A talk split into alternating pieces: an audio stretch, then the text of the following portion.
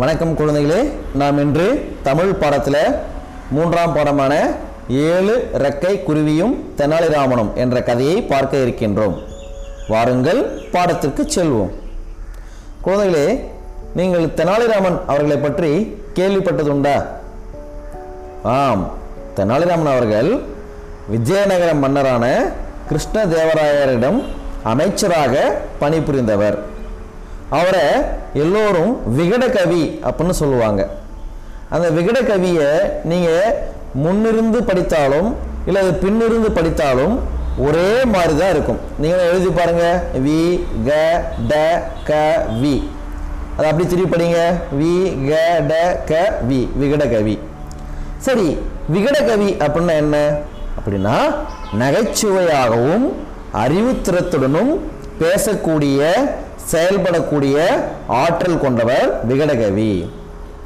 சரி, வாங்க இந்த கதைக்கு போகும். விஜயநகரம் விழாக்கோலம் பூண்டியிருந்தது. விஜயநகரம் என்பது என்னடானா, நமது கிருஷ்ணதேவராய மன்னர் ஆட்சி புரிகின்ற இடம்தான், நாடுதான் விஜயநகரம். அந்த விழாவிற்கு அண்டை நாட்டு மன்னர், அண்டை நாடுனா பக்கத்து நாடு, அந்த பக்கத்து நாட்டு மன்னரான விஜயவர்த்தனர் வருகை தந்திருந்தார். அந்த விழாவுக்கு என்ன பண்ணுவாங்க, அந்த காலத்து ராஜாக்கள்லாம் தங்கள் நாட்டில் ஏன்னா ஒரு விழா நடக்குதுன்னா தங்களை சுற்றி இருக்கின்ற நாடுகளுக்கு அழைப்பாங்க. இப்போ நம்ம வீட்டில் ஏன்னா ஒரு ஒரு விழா வச்சோம், என்ன பண்ணுறோம், நம்ம அக்கம் பக்கம் வீட்டில் கூப்பிட்றோம்ல, அந்த மாதிரி என்ன பண்ணுவாங்க, எல்லாரும் அவங்க பக்கத்து நாட்டிலேருந்து எல்லா அரசரையும் கூப்பிட்றாங்க. அந்த விழா வந்து மிக சிறப்பாக நடந்து முடிஞ்சிச்சு. விழா முடிஞ்ச பிறகு என்ன பண்ணுறாங்க, அன்று மாலையில் அந்த விஜயநகரத்து மன்னர் யார், கிருஷ்ணதேவராயர் அவரும் அந்த பக்கத்து நாட்டு மன்னரான விஜயவர்த்தனும் என்ன பண்ணுறாங்க, அரண்மனை தோட்டத்தில் நடந்து கொண்டு பேசி கொண்டு இருக்கிறாங்க.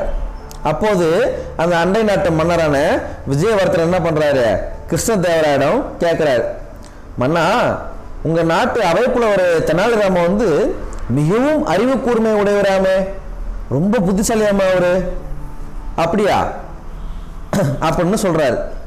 அதற்கு கிருஷ்ணதேவராயர் சொல்கிறாரு, ஆமாம்ப்பா, அதில் என்ன உனக்கு சந்தேகம், எங்கள் அமைச்சரவையிலே மிகவும் அறிவு கூர்மை வாய்ந்தவர் யாருன்னா தெனாலிராமன் தான் அப்படின்னு சொல்கிறாரு.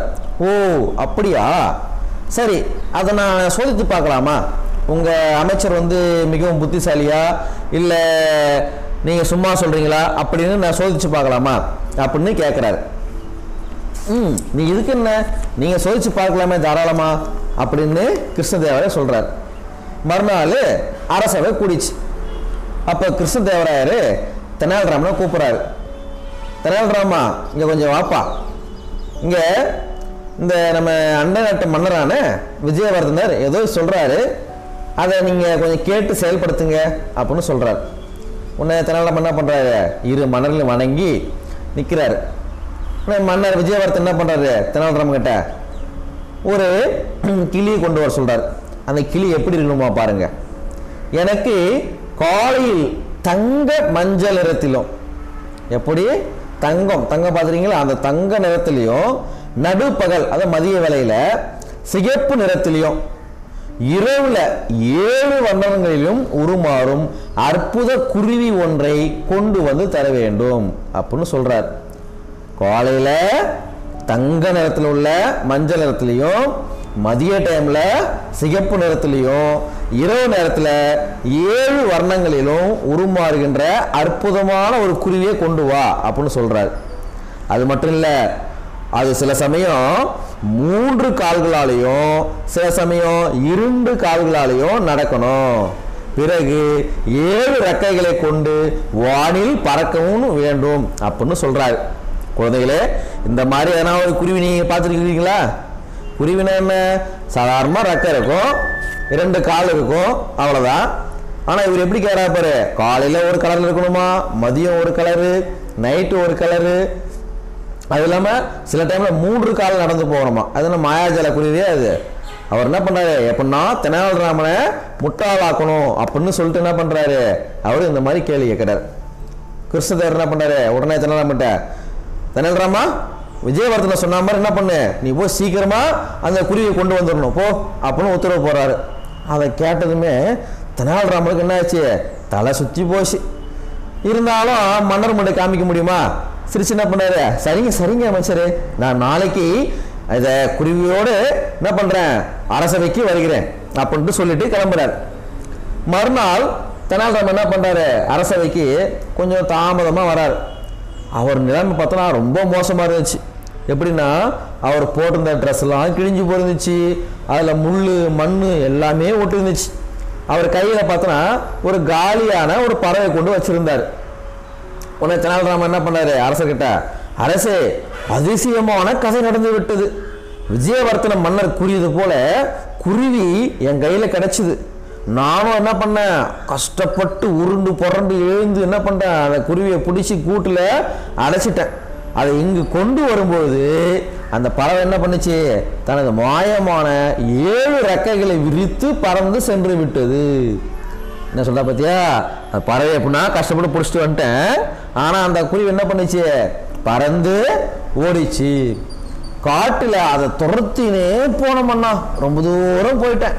அப்படி பறந்து பறந்து போகும்போது அந்த பறவை என்னோட என்ன சொல்லிச்சு, அரசர்கிட்ட போய் சொல்லு, காலை பொழுதாகவும் இருக்கக்கூடாது, நடுப்பகலாகவும் இருக்கக்கூடாது, மாலை பொழுதாகவும் இருக்கக்கூடாது, வெளிச்சமாகவும் இருக்கக்கூடாது, இருட்டாகவும் இருக்கக்கூடாது, அந்த நேரத்தில் நானே எனது 7 ரெக்கைகளால் பறந்து திரும்ப வந்து விடுவேன் என்றது என்றார் தெனாலிராமன். எப்படி சொன்னார் பார்த்தீங்களா, அந்த குருவி திருப்பி வரணும்னா காலையில் டைமும் இருக்கக்கூடாதான், மதியமும் இருக்கக்கூடாதான், இரவாகவும் இருக்கக்கூடாதான், இருட்டாகவும் இருக்கக்கூடாதான், வெளிச்சமாகவும் இருக்கக்கூடாதான்.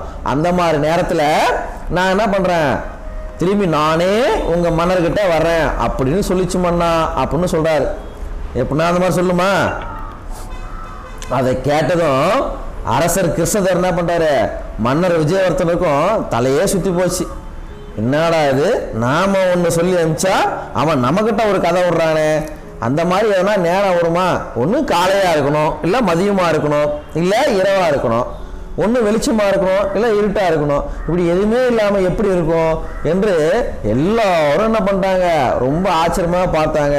ஆனால் கிருஷ்ணதேவர் என்ன பண்ணிச்சு, அழகாக சிரிப்பு வந்து விட்டது. டேடே தெனாலிராமன், நாம் அவனை முட்டாளாக பார்த்தா அவன் என்ன பண்ணிட்டான், நம்மளை முட்டாளாக்கிட்டாரு அப்படின்னு சொன்னார். உடனே விஜயவர்த்தன மன்னர் சொல்கிறாரு, தெனாலிராமன் அறிவு கூர்மை பற்றி நான் இதோட கேள்விதான் பட்டிருக்கிறேன், இப்பொழுதுதான் என்ன பண்ணுறேன் நேரில் பார்த்தேன் என்று கூறி பாராட்டி தெனாலிராமனுக்கு பரிசுகளை அளித்தார். அதனால் இந்த கதையிலிருந்து என்ன தெரிஞ்ச குழந்தைகளே, எப்போதுமே சமயோஜித புத்தியோட செயல்படணும். எந்த ஒரு செயலையும் நம்மால் செய்ய முடியாது அப்படின்னு நினைக்கவே கூடாது. நம்மால் முடியாத செயல்களே இல்லை என்ற ஒரு நம்பிக்கையோடு எந்த செயலையும் நாம் என்ன பண்ணணும், துணிந்து செய்ய வேண்டும். வணக்கம், நன்றி.